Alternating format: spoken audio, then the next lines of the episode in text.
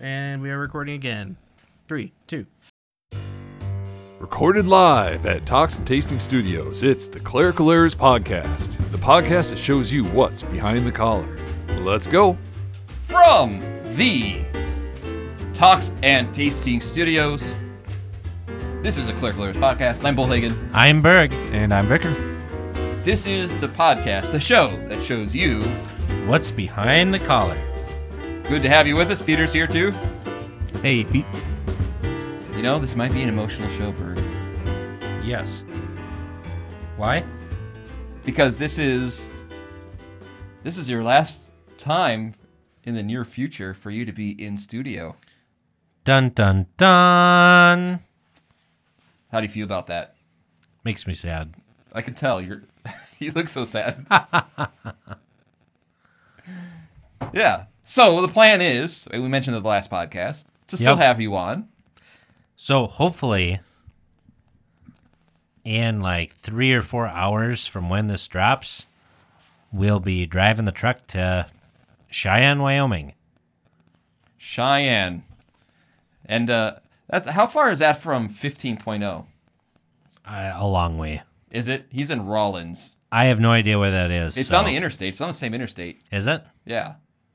I don't know. Because he gets a lot of transient people in town because it's like a town between nowhere, but it's on the interstate. I thought that just listened to the podcast. So yes, we already have a, uh, a um, talks and tasting studios west. We do. So, um, with that in mind, uh, uh, we have something for you to open over here. We do. Yes, we do. Okay. Another thing for you to pack. You might want to keep that box.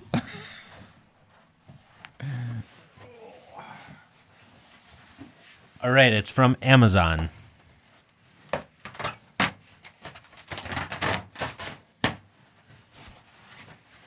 Uh, look at that. Oh boy.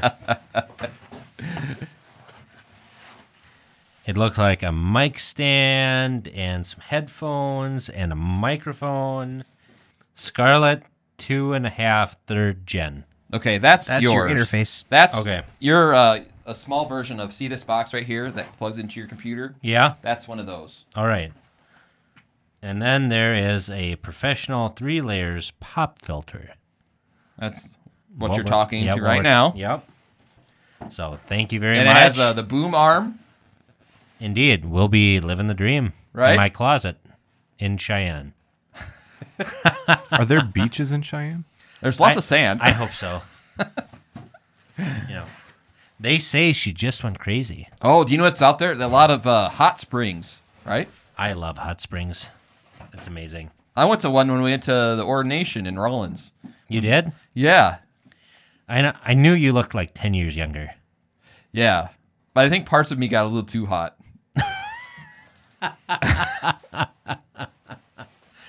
Vicar, what do you have to say about that? At least you're not trying to have any more kids. That's right.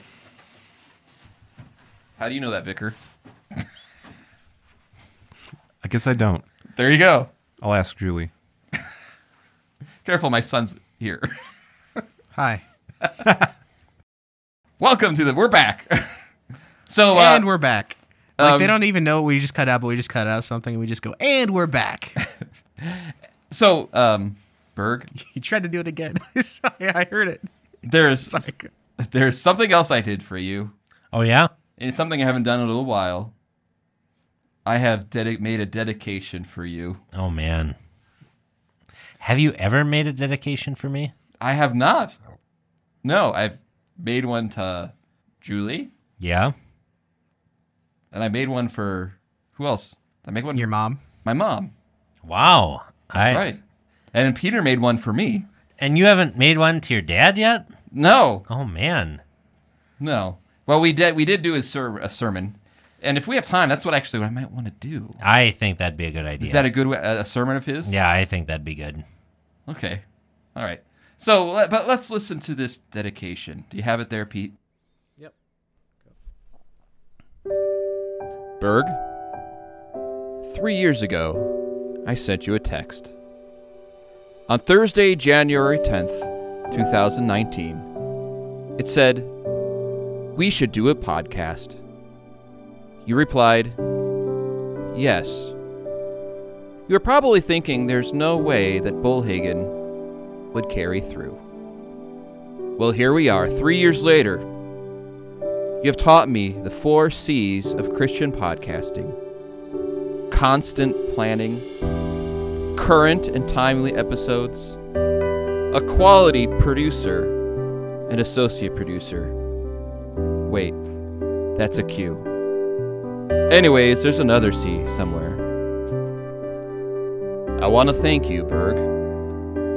Every week, I've had the chance to learn and to forget a new word. You've added, that's great. It's going to be rad to my lexicon. You taught me the high art of riffing on that. You have reminded me that some heresies and blasphemies may lead to eternal damnation, but somehow they are still bodacious. As you head off to Wyoming to teach a next generation words they will never use, please know that we spent a lot of money to guilt you into staying with the podcast for the years ahead by buying you an expensive microphone. I know nothing will bring you greater joy than for people to continue to add us, bro, and to find news articles that will not only ruin your day, the rest of your evening. As the world falls apart, may the Clerical Errors podcast prepare every listener for the day that we will all be rocked to sleep. You're welcome, Berg, for the best three years of your life. May it continue in the dry, deserted land of Wyoming. It's so beautiful. I actually think Berg got a little emotional listening to that. oh boy. I think that that place where your heart is supposed to be felt warm. Emotions. Gross. this is what we have to say about emotions. All right. What do you have? Uh, you got uh, A back pocket brew brewing uh, slingshot dunkel. So here we go. I've got a Perrier. Look at that. And I'm doing the same. Dark lager slingshot dunk. I imagine Wyoming has a decent amount of uh, micro brews. You know, we have a canter that distills alcohol. You know, like bourbon and whiskey and all Wow. that So you know, it's gonna be rad. Well, I mean, I mean it is out there. They probably have no other means of. Yeah, I mean, you know, you got to do something with it, with the meager crop that, that you know. I mean, you're going to a metropolitan area, and I'm talking.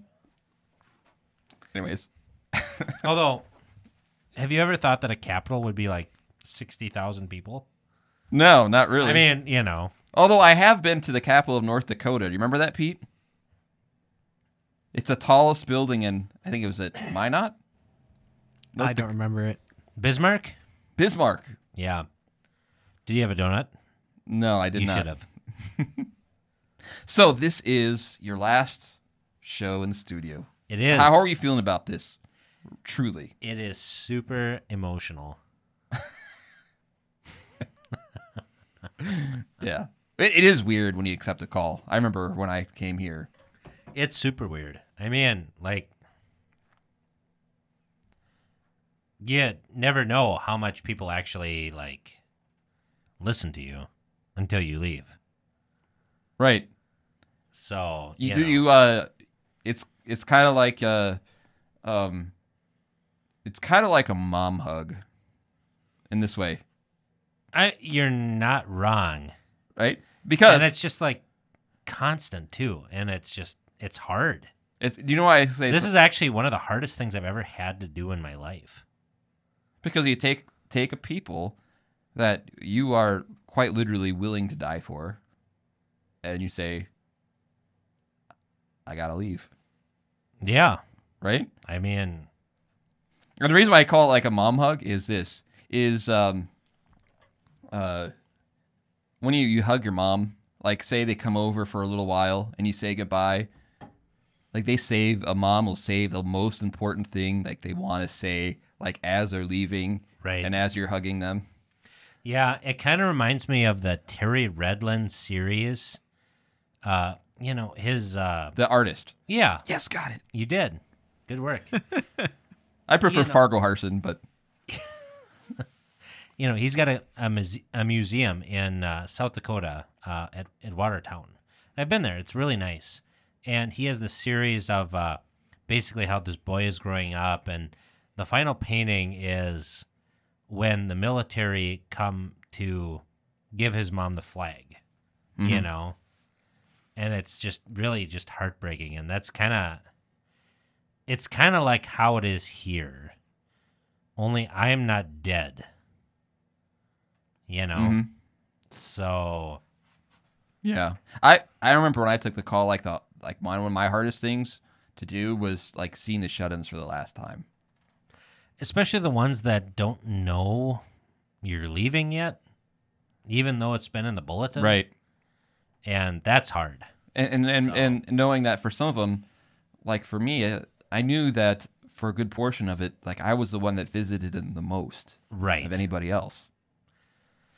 so yeah I don't mean I'm not trying to rub salt in the wound, but this is behind the collar stuff, right? it is you know it is hard like and people talk about it as if it's a promotion and it's not a promotion that's the thing it's not Right. um I mean, I, I've had calls that people would consider a promotion that I didn't take, and they're like, they were surprised. Yeah, I mean, it's not about that. It's about using your talents that the Lord has given you in the best way that you can, Right. you know? And and that that's what that so to people who because our strength is behind the collar uh, i would say things that go into because i've considered a call what was that maybe two or three years ago was that the one to Davenport? Yeah. Yeah. yeah Yeah. um and uh i took an extra week because i wasn't sure It's hard. It is hard to do. mm-hmm. And I don't know. I mean, but the th- things that that go on it you know for example for me the things that i thought about when considering that call is um i knew that uh that the, the vicarage program provides me an opportunity to be a blessing in that way. And i wasn't didn't know if i would have that opportunity. But to since i i think i like to think i'm one of my gifts is to be a vicarage supervisor. Yeah. I don't know if vicar thinks that I do. okay Well, Come- and- it comes up a lot. But the thing is, is like you would have been the senior pastor, and you would have had another pastor too, which could have also been a Yeah. that- You know, so that- I don't that know, could have it's been. just- but it's you just know, as as I thought about it though, is I also noticed that by the end of the year, I'm kind of tired of the vicar and ready for them to go. right. You'd have to live with this one. Right. ah, So, but yeah, it is. So you think about how can I be? Where would I be well, and best I- as God's you know, servant? and I my gave gifts being used. I gave a decade of my life to this place, roughly. You know, just about, not quite a decade, but you know, and uh, it is. It's hard to leave in a lot of ways. So Yeah. And uh, you know, we talked. You know, I've told you that I'm gonna miss you. yeah, you also told me that it's the best for me too. Right. You know, and that's the thing is that uh, Now I hope people in Latimer don't get mad at me, but no, I mean, you know, it is good because when you do these kind of things, you seek out counsel. Mm-hmm. And you try to serve God's church according to your abilities in that place. So, you know, I mean, it's never about us. Mhm. It's about serving God's church. Yeah, because for me too, I also think about my family. That plays an important role Yeah. because um, because there's some pastors who might say, well, you know, the living situation, all those things are just. I mean, you're there to be a pastor. Those things don't. But as as I'm going to use your wording, but guys, Yeah. listen, Well, Um, you know, that the fact that most people who wind up leaving the ministry, why do they wind up leaving? money. Right? Or Family problems. Yeah, family problems. Yeah. right? So I mean that that does if if it's a situation where it's better suited for your family, that does play a role because we're called to be fathers and husbands as well. And I don't want to Not- have anybody think that it's family problems or No. anything. You know, No, I'm, I'm just I'm just You know. playing through what goes through when someone does consider a call. it is a very difficult thing. Like, is. It, it you know, and I don't know if you ever read uh, uh, Pastor Peterson from Redeemer. mm-hmm.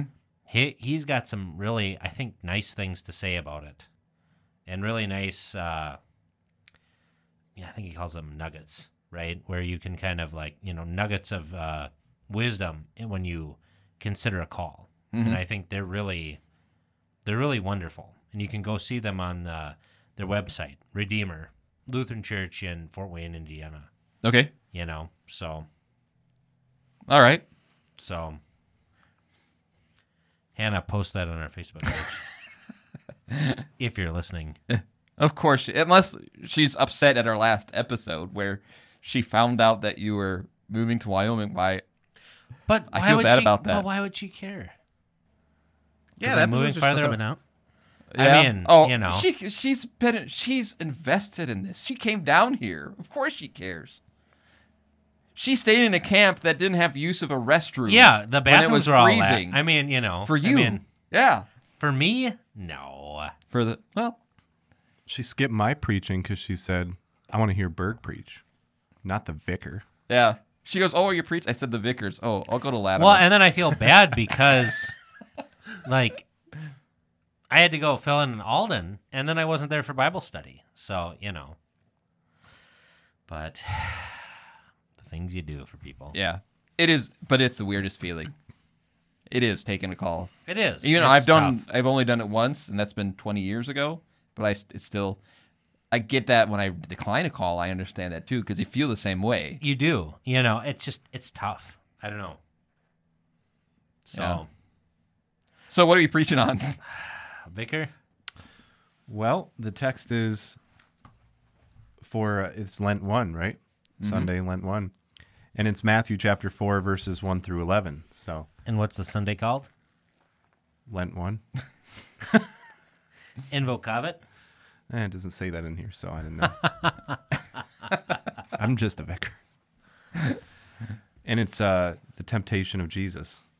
We were just talking about that last week. weren't we? wow, amazing! Yeah, it is pretty amazing. You want me to read it? Please. All right. Then Jesus was led up by the Spirit into the wilderness to be tempted by the devil. All right, Vicar, this is this is our second show. We're talking slower and quieter, and we're getting a little emotional. So say it like you mean it.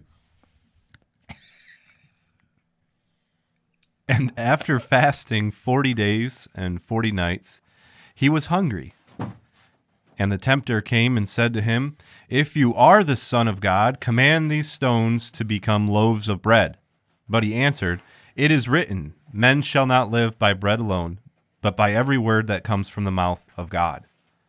Then the devil took him to the holy city and set him on the pinnacle of the temple, and said to him, If you are the Son of God, throw yourself down, for it is written, He will command His angels concerning you.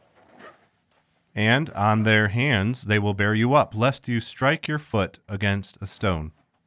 Jesus said to him, Again it is written, You shall not put the Lord your God to the test. Again the devil took him to a very high mountain, and showed him all the kingdoms of the world and their glory. And he said to him, All these I will give you, if you will fall down and worship me. Then Jesus said to him, Be gone, Satan, for it is written, You shall worship the Lord your God, and him only shall you serve. Then the devil left him, and behold, angels came and were ministering to him. So there's a lot we can say here, right? Yeah. All right. One is, you could say, is temptation really at heart is a theological debate, wouldn't you say? Go on. Because what were they arguing about? I mean, the interpretation of Scripture. Yeah. The devil is using Scripture and and at the heart of temptation was none not unlike uh, his temptation of of Eve. Yep. Did, did God really say? It was an argument about the nature of God and His desire and His word. So how would you preach that today? How do you preach that? Well, you say that uh, it's just that way. Temptation is can be is a theological debate. The desire to sin is teaches you to question God's word, to question His will for you, to question His salvation, to seek something better, uh, not by faith, by what brings you in your own mind good. Another thing I would say with that is one of my favorite lines that I say that uh, I like, but I think people connect with is it's probably going to bother you, and that is temptation is by nature tempting. And what I mean by that is the when if if, if temptation is a theological debate, the, temptation comes in a way that actually appeals to you. It comes in a way that sounds good and right. It comes in a way that's convincing to you. And the devil knows this.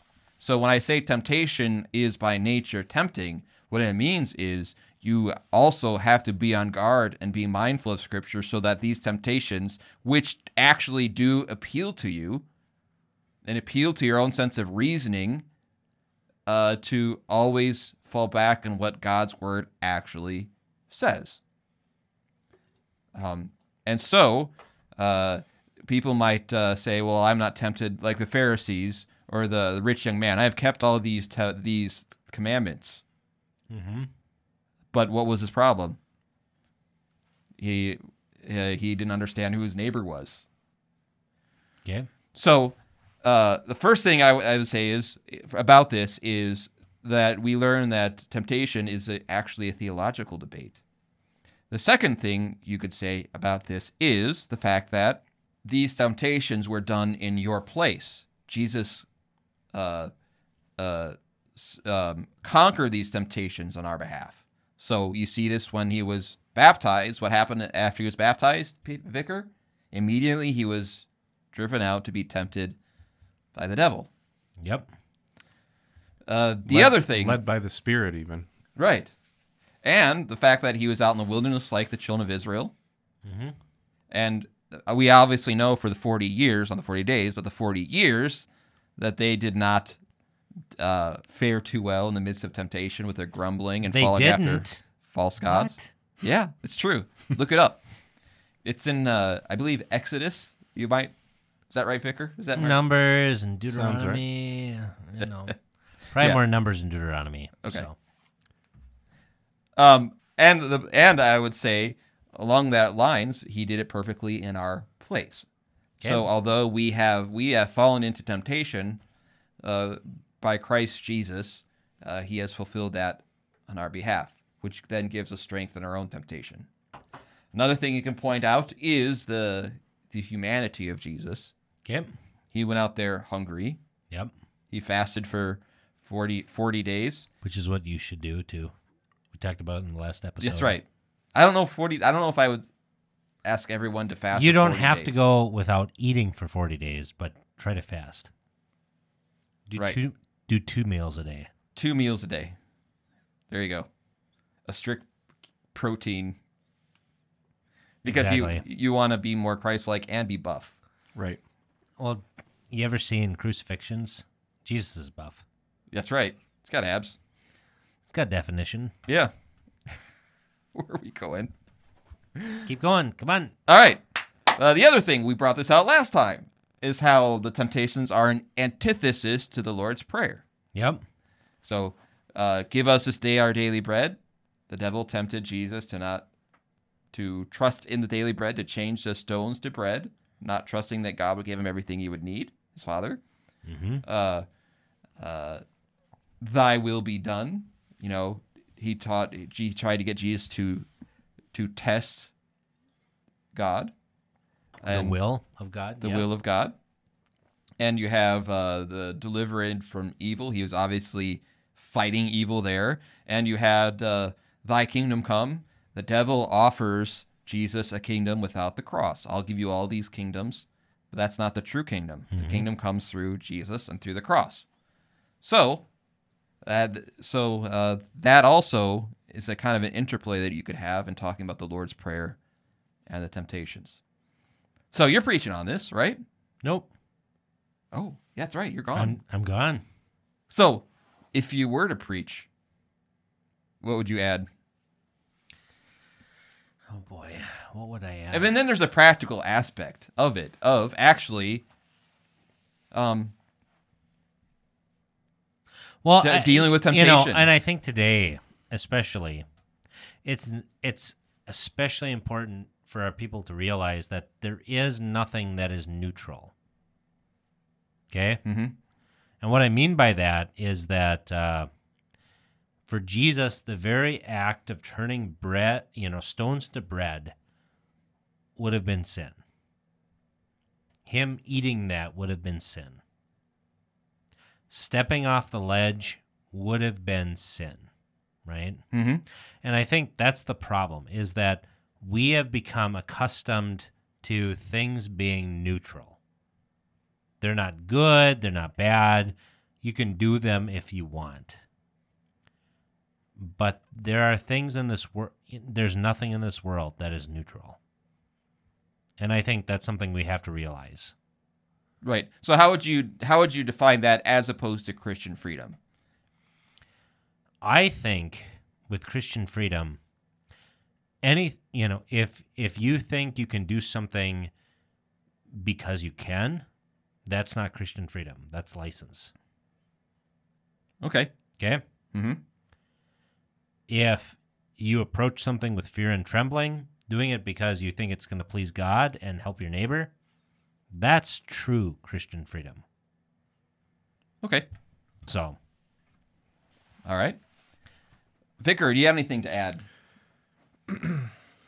Well, a couple things. I like how uh, the devil quotes Psalm 91, um, verses, I think it's 11 and 12.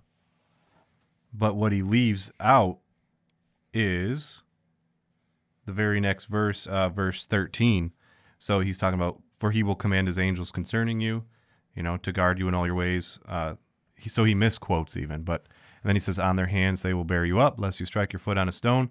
What he left out was uh, 13 says, You will tread on the lion and the adder, the young lion and the serpent you will trample underfoot, which also, which all, which ties back to uh, Genesis 3:15 and the the promise and the and the curse for the serpent in the Garden of Eden yep.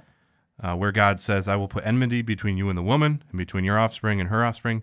He shall bruise your head, and you shall bruise his heel. So, this is one of the uh, threads of Christ victorious weaved through the Bible that started in Genesis 3:15. Good. So, I would probably bring that out. Yeah, and that the Bible that that that the devil can quote the Bible, right? You know, like you said, and uh, that just because somebody can quote the Bible doesn't mean that they're right. Yeah, that's one of two things about this text that people might scratch their head is number one, Satan knows scripture, Yeah, probably better than you do. way And- better. verse 11 angels came and ministered to jesus i mean there's a few accounts of angels in the bible we never spend a lot of time on them but they are subject to jesus and, and they minister to him as well Yep. And what do you make of that? Well that he's god Okay. and they work for him yeah, but does, don't they also work for us? Right. In the midst of your temptation. only under his authority Right. I mean, and that's the thing is that you know, and we know that uh, they minister to us under His authority, right? right uh, in Hebrews chapter one, right? That uh, these ministers of flame minister to us uh, who are the the hair the heirs of salvation, right? And I would Which imagine after uh, Satan was defeated, he had his angels attend to him as well. Yeah, probably. What's interesting is, you know, does Satan know that Jesus is the Christ? Does he know that he's the Son of God? well The- well, I, I think this i wonder if this was like like a job situation was there some dialogue behind the scenes Right. where he was released and allowed to come tempt jesus You know, because there's that, you know, what Ewan McGregor movie, right? The guy who played Obi Wan Kenobi. Okay. Who, uh, you know, he does like kind of a last temptation of Christ sort of thing in the wilderness. You know, I don't know when it came out, like last few years. Uh huh. So You're running out of gas. Come on, Berg. I'm I'm doing the best I I can. know. I'm just kidding. You know, and I mean, I think it's something you know to think about, right? That uh, did Satan know that Jesus was the Christ? If so, if he knew that he was God, why would he ask him? Right? Why tempt him? well, the the the miracle where Jesus drove out the demons is that the first. The isn't Mark the first one to recognize Jesus? Is the the demons who The demons recognize him, right? right? So what they, is they what- always recognize him, even right? when the And don't. so, what is Satan's end game here? What is his point? get him to give up the cross. But if you know he's God, But but it was according to his humiliation. doesn't matter. I mean, he's still God. Yeah. He's not going to fall, right? Right. So Did Satan? See, I think it's it's a matter of insanity, right? This is what sin does. Sin makes you stupid. And it makes Satan really, really stupid, right? Because he not only tempts him here, but then he also brings him into death, Right. which is his own undoing, right? Mhm. And I think that's something for us to realize is that Satan, for all of his cunning, is retarded, uh, stupid, whatever you want to say. Okay. right. He is. He is. He is stupid. He's smart, stupid. I mean, he uh he plays all the little games, but he has to kill Christ. It's like an insane person beating his head against the wall. And he's knowing he's judged. It's like invading a country when you know the world will be against you. Well, don't don't you think he was also stupid when he rebelled in the first place? Maybe. I mean, he might not have known God's uh omnipotence. Right. But once again, it's self delusion, right? Mm-hmm. If he created you, he must have power over you, right? So Yeah, I mean it's a good time to talk about the how many time, times do people actually think of the, the kind of cosmic battle that's going on? the cosmic battle and also their own sin. I mean, that's the thing. Sin makes us stupid. That's why, you know, we shouldn't give in to temptation. Right. Because it does. Right. You know? I mean, how often do we as pastors bang our head against the wall thinking what are you doing? It's clear. Yeah. You know? yeah, it's we we've talked about this, you know. Yeah. I mean, so Right. So, uh, on that note, I thought one thing I would like to do because we're kind of running out of gas. yes, we are. Um, last time we were scrolling through the sermons, Yes. right, and uh, of my father, and uh, we listened to it in commentary, Yep. right. So I, I thought I saw one that you did on Exodus 20. I thought you would like that one. All right. I haven't Let's listened do to it. it yet, but I thought that would be a good one for you to pick. All right. So, stop me Why, anytime. why would you think that? I don't know we've been talking about Because you like the law. We've been talking about it, right? And we actually no recently we, we and I think it was at a Winkel or maybe on the podcast that uh, the understanding of the the Ten Commandments and the use of the law is sometimes not fully understood. That's the truth. So I All right. thi- Let's right? do it. All right, here we go. In the name of Jesus, Amen. As you could hear from the scripture reading this morning, we have a very brief text to discuss, a very small subject. Why, sticking with the 10 minute limit, I could spend at least one minute on each of the commandments. Stop. that is hilarious. Why? Why? because obviously there must have been a rule. Yeah, I mean, like, Guys, Yeah. chapel, we have b- important things to do. you preached in Chapelberg. Was there much pressure to keep it under the time limit? they tried to keep me there, and I mean, thanks be to God, my sermon corresponded to that. But you know, so, but yeah, it. uh No, they have their limits, and it wasn't ten minutes. Let's just be honest. I just get more done in seven minutes than most people do in 25. I know we listened to that sermon. so I mean, it already starts off with his, you know, his general attitude yeah. that you like, right? Which is amazing. I love it. so he's got to spend one minute per. Right. Per commandment. All right, let's go. Now, in order to get a handle on a subject as vast as this, I could wax systematic and simply talk in generic terms about the law, and perhaps talk about the three uses of the law, for example. But as a rule, I try to curb that tendency Ah! and try to mirror the text instead. You want me to stop there? That's amazing. What did he do there, Vicar? Made a pun on the first and second use of the law. What's next now? He's gonna say, "Well, I I just keep uh. going for longer, but that's against the the rules." Oh, man, it's great. I love it so much. All right, we'll keep going. to get right at what I wanted to say, and I admit it's going to sound perhaps rather unsystematic to some of you. It may sound in somewhat violation of the systematic categories that we have learned. And I must admit that it may sound, on the one hand, painfully pedantic or even childish, and at the same time sound a trifle unorthodox. The point is that the Ten Commandments, as you heard them, are good. They are right.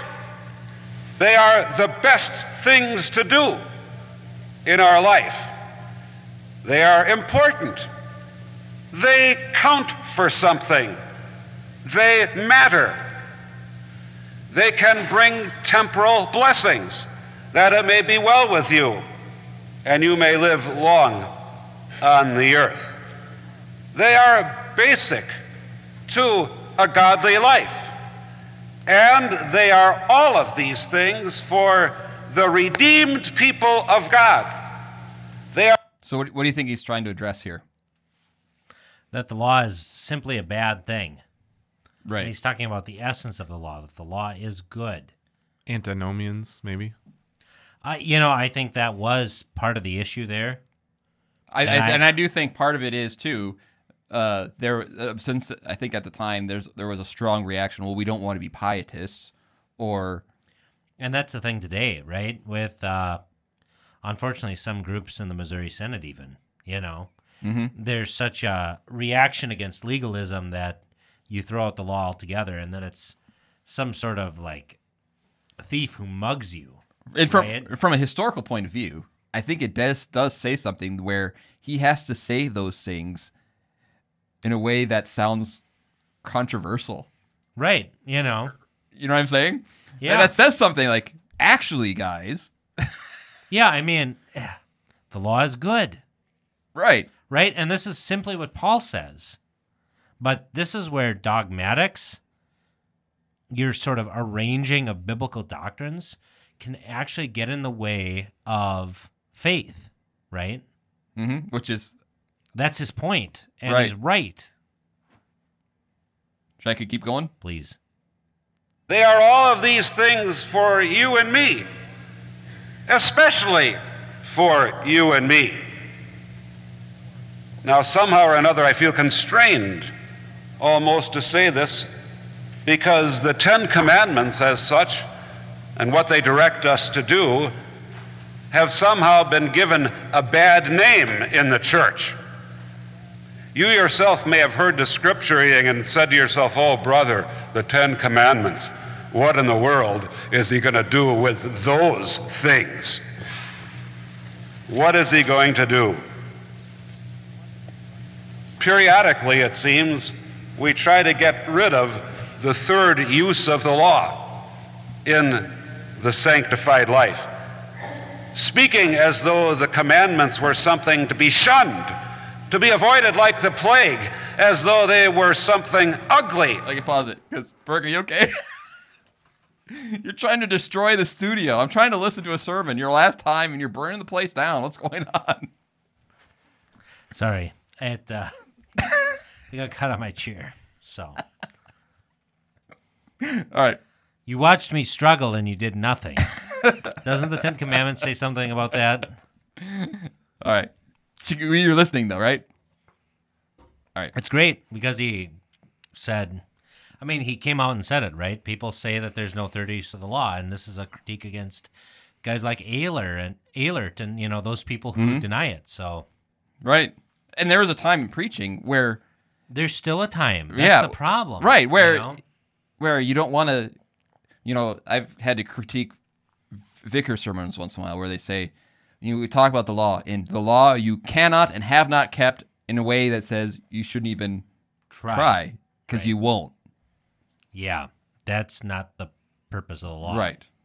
The law kills, certainly. But that's not a statement about the law. That's a statement about, Yeah, You. how screwed up you are. right. or hideous. Along with this, we have a way of studiously avoiding altogether saying a word about the sanctified life. Ministers and students of the word, I must say that your, your own word is a trifle thinner if you remove the sanctification material from those pages. Even your favorite, that gospel freak, the Apostle Paul, is about half as thick if you take all these things away. What usually happens is we, we hear these commandments and then we lump them all together under one word and category we know as the law. And then we glibly say about that one word, I don't like it. All I want is the gospel. The result is that we never actually wind up looking at the commandments and what they say to us. We're always dealing with the category. And in so doing, we wind up being hopelessly confused about both law and gospel. Stop. The Ten Commandments. He's right in a lot of ways. But there is one category that I would categorize the law as, and it's love. Right. Love God, love your neighbor. And I don't know if he's getting there. He probably is. But, like, because everyone thinks, oh, love. It's so wonderful, right? Right. Or, or, So the, or the opposite. so, you know, or the opposite of, of we, So we don't like the church because the church. it's so platonic. See what the vicar did there? You should give him an A. All right. You get an A for the day. Good. That's from last episode. B plus at best. um, is the fact that uh, something that uh, was not necessarily much talked about in his day, but now is especially is the fact that what the church teaches, the church teaches hate. Yeah, exactly. Right. Rather than you want to teach someone how to love, how do you teach them? And you know, there are, Commandments. there are some teachers in the church who teach that the law is not the eternal will of God. It's true. And some of these books are read at seminary. And that's not a reflection on the professors that assign such things. However, you just need to be very, very careful.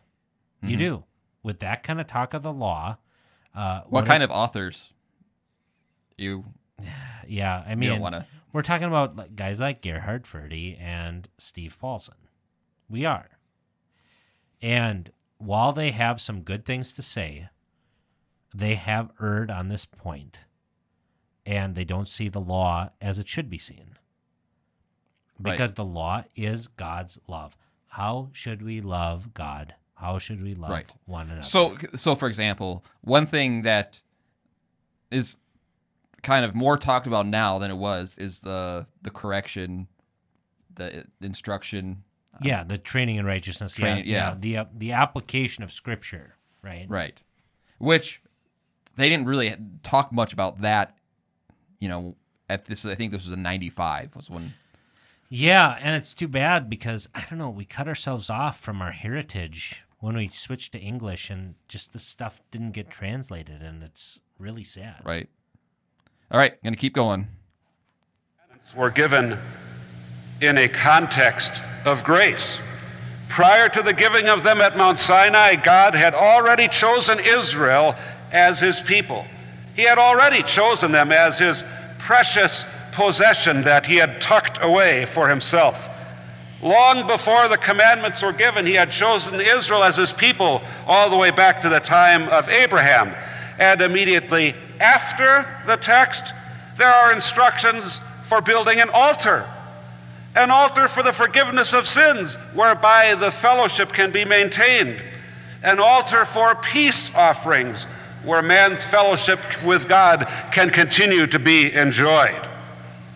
And then when Moses simply can't believe that God would actually forgive the people for making the golden calf, God shows himself to Moses, proclaiming that he is a God merciful and gracious, slow to anger, and abounding in steadfast love in faithfulness. And it is precisely this gracious God who, with all the forcefulness that man can endure, speaks the Ten Commandments to his redeemed people. This is his will. This is what he wants. What goes on in the life of his redeemed people before they get to heaven matters to him. It is important to him. It is important enough to name specifics, 10 specifics to be exact. It's important enough to roar them from the mountain. It is important enough to continue in the next chapters with specific applications of those commandments, all the while assuming, of course, that the promised land is already theirs. It is the beauty of the commandments and the importance of the commandments that makes our sins against them so grievous. The more we see that the commandments are good and just and right, the more we see how horribly we have missed the boat by failing to do them. Remember simply this when you confess your sins, you are not saying that you have a problem with what God wants in His commandments. You, you are saying that the problem is with you and your sins. Or as the Catechism says, here consider your station according to the commandments. And there is no question here as to who's right and who's wrong when we're making the comparison. So I'm I'm still kind of wrestling with this because obviously he's fired up about this. There's something specifically I think he's dressing, and I'm not sure what it is. Well, what year did this? This was a 95.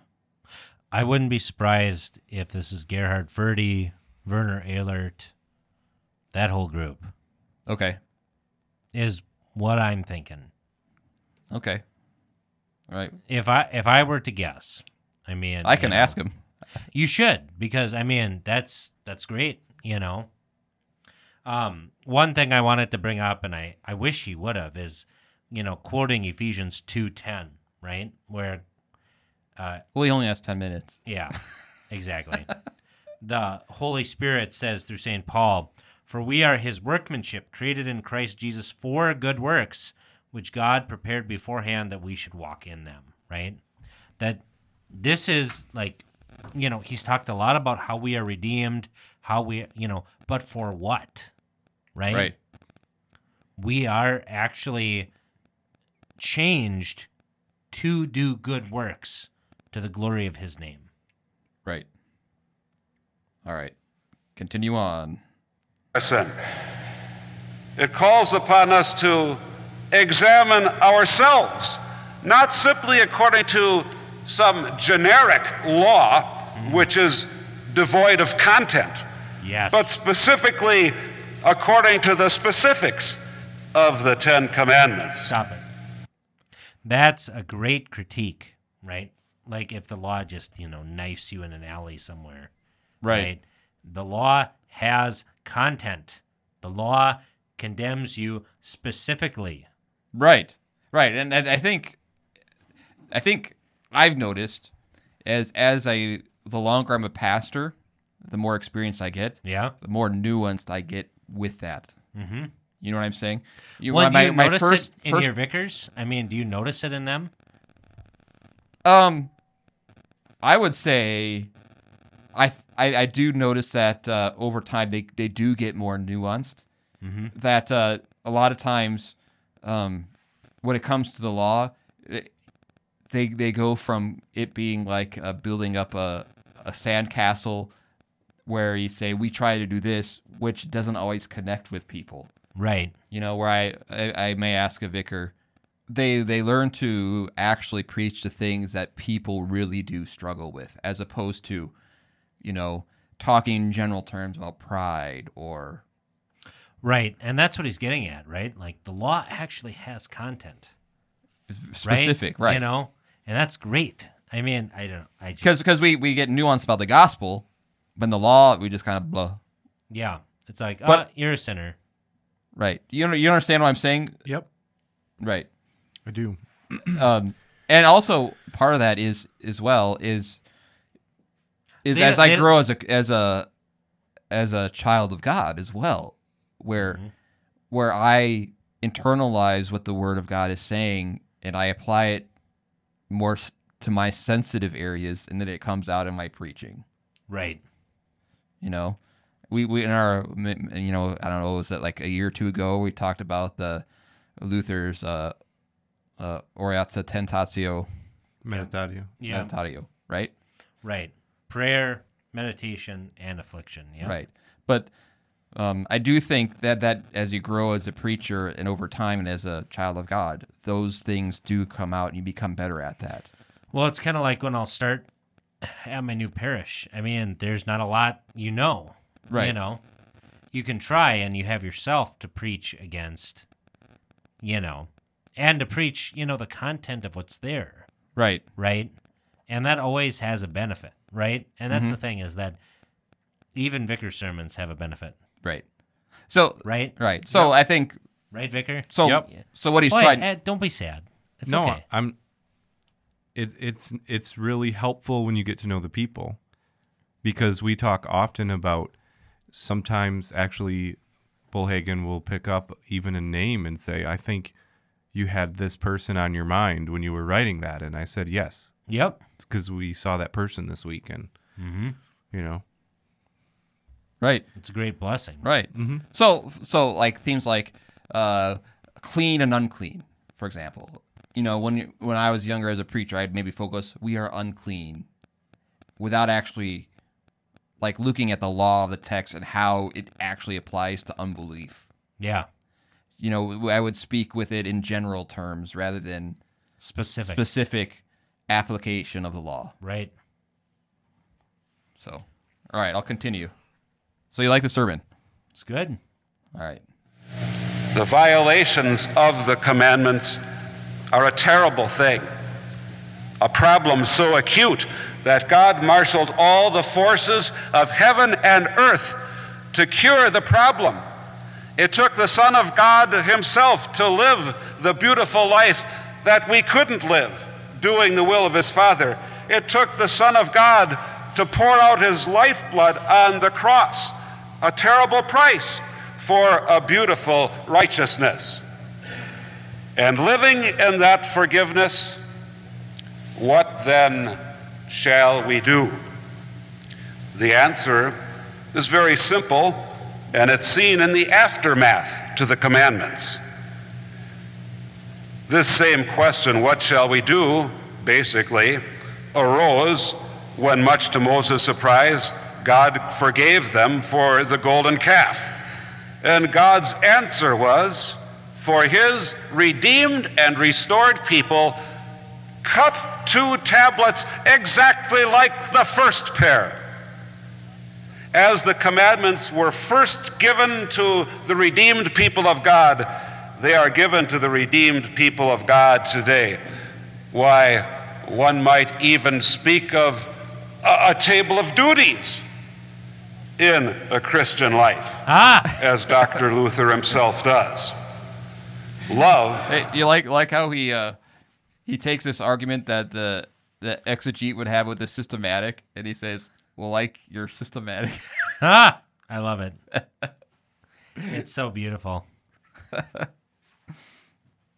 right, I'm waiting to for him to bring up his Buick S, Buick uh, Enclave. Enclave. Yeah. it's paid for. is rejoicing in what is right. Love is the fulfilling of the law. Now, to be sure, living under the grace of God, the commandments don't count for our salvation. As Israel was destined for the promised land long before the commandments were given, we too are predestined for eternal life, even before we had the chance to, to do or not do the commandments. The safety of our own necks is never in question in the gospel of God's grace. Why, in thanksgiving, we can devote all our attention to Him. And we can devote all our attention to Him by devoting our attention to what He wants. And we pay attention to what He wants by looking at what He wants in the Ten Commandments. In short, it is precisely because the commandments don't count that they do count in the heart of hearts of the redeemed. The problem with us, and oh, isn't that the story? The problem's always with us. As I said earlier, the commandments do sound to us pedantic. Now, they really shouldn't sound pedantic to us if we remember that we are forgiven sinners, but they do nonetheless. As a matter of fact, for many Lutherans, confirmation class is the last time in their entire life that they will ever really take a serious look at the commandments. Stop. yeah. That hit a nerve. What they were dealing with in 1995. It's the same thing we're dealing with today.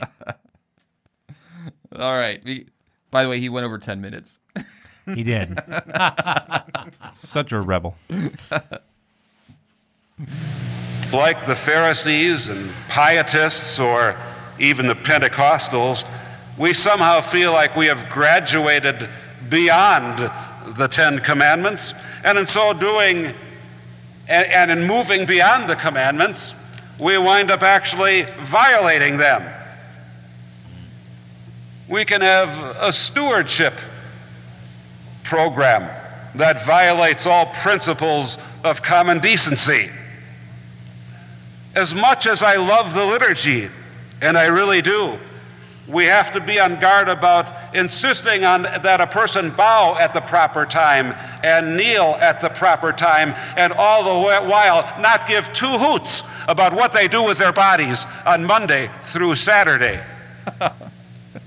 we have a way of creating uncommanded church busy work in order to drag people away from caring from their fa- caring for their families and the tasks at hand, things that are commanded by God. Stop. Instead, No, this is good because it puts everything in its proper place. Right. Right. Right. When we talked about uh, crossing yourself, for example. Right. I think that's a good point. You, uh, it- Vicar, explain what it, what he talks about the the bowing and that kind of thing. Genuflecting. Right, which is a good thing. However, Right. When it becomes more important than Right. then how you're spending the rest of your time. And I'm afraid for some it becomes a an attention getting thing. Look how pi- pietist I am, or whatever pious. You know, look at me. They're not. I don't know if everybody's doing it for the right reasons. Is my point. Yeah, I mean, it's something definitely Right. to, you know, But what's more important, I guess the point is that or the Ten Commandments. Right, and and it shames people next to you thinking, "Well, am I supposed to do that? I guess I'll start doing it. I don't know why I'm doing it, but I'll do it because you are." Right. And it and, and, that's why things need to be explained always if we're Right. going to do them because Right. you have to do something some way. right. It's like we teach our kids to fold their ha- hands for prayer, right? Mm-hmm. and bow their heads. Right. Or like when That's not a bad thing.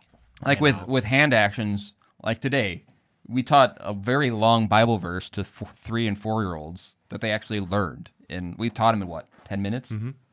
For it is with your heart that you believe and are justified mm-hmm. it is with your mouth that you confess and are saved just as scripture says anyone who puts their trust to the lord will never be put to shame that long verse three year olds learned in 10 minutes with, with the hand actions Yep. Right. And that's the thing is that that stuff isn't wrong. It's just when it's devoid from faith. Like Right. it was during this time or an overemphasis on it or like you go back to the St. James Society in the 1960s. I mean, you know and, and I would say this too. Um, I, I'm guessing that the same crowd that he was talking about with the the bowing and all those th- things were the same guys who were what a little light on the law. It could be. I don't know. I mean, I know some of them guys, so it'll be interesting to see. It's a good corrective no matter what. Right. It is. Right.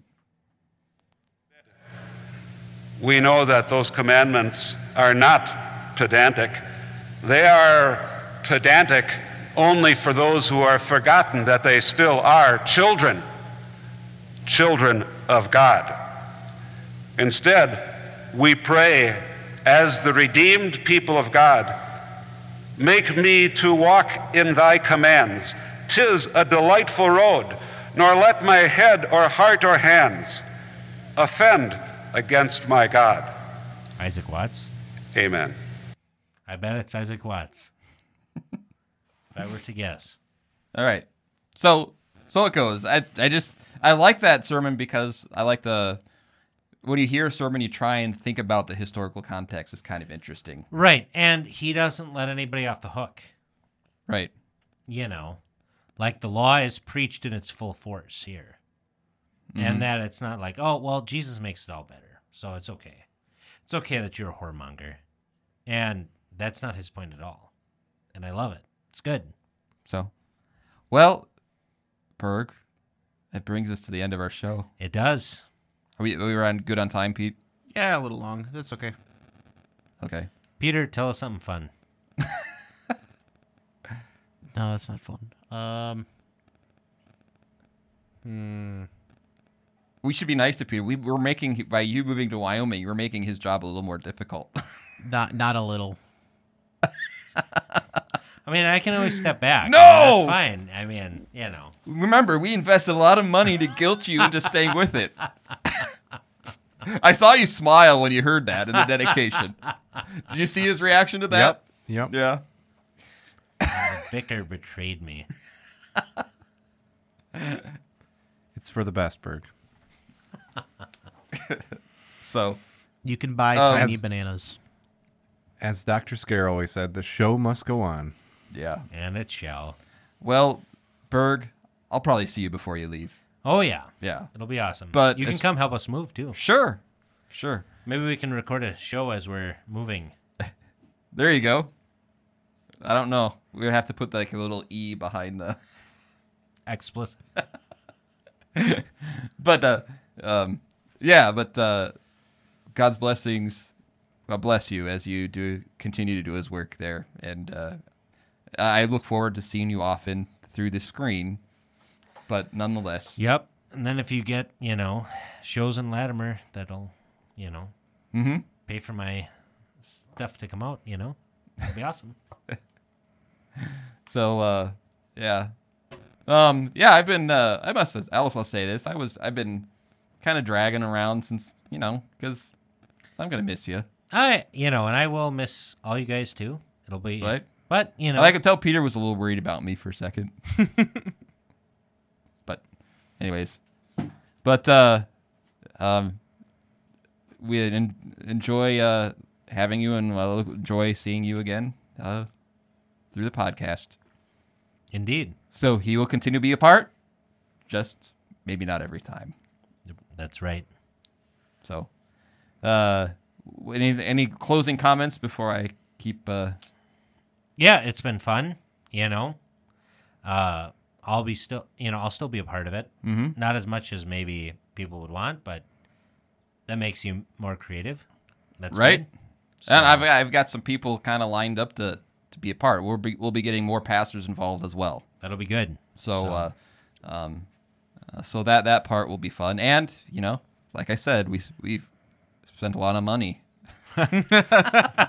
That's like that's like parental guilt right there. It is. But, you know, it is. It's like a motherly hug. That's right. That's Yeah. right. Hopefully, hopefully, because of You're the, taking little Iowa Ah. passive aggressive with you. because of the large amount of money we spent, uh, we actually probably won't even notice a difference on the final product so you know that's why Right. you guys should because donate it's really high quality to the equipment that we podcast. spent a lot of money on. Yeah, because there's no neutral here, Berg. There is no neutral. All right. I'm Bullhagen, I'm Berg. And I'm Vicar. and May. Berg, it's it's got to be Berg's. It's got to be Berg's. And may your neutrals not exist. Thank you for joining us. This podcast is available on iTunes, Google Play, Spotify, or wherever else you get your podcasts. Questions, thoughts, concerns? You can contact us on Facebook at facebook.com slash clerical errors podcast, on Twitter at clerical errors p for podcast, or email us at feedback at clericalerrors.org. Thanks for listening to Clerical Errors. See you next time.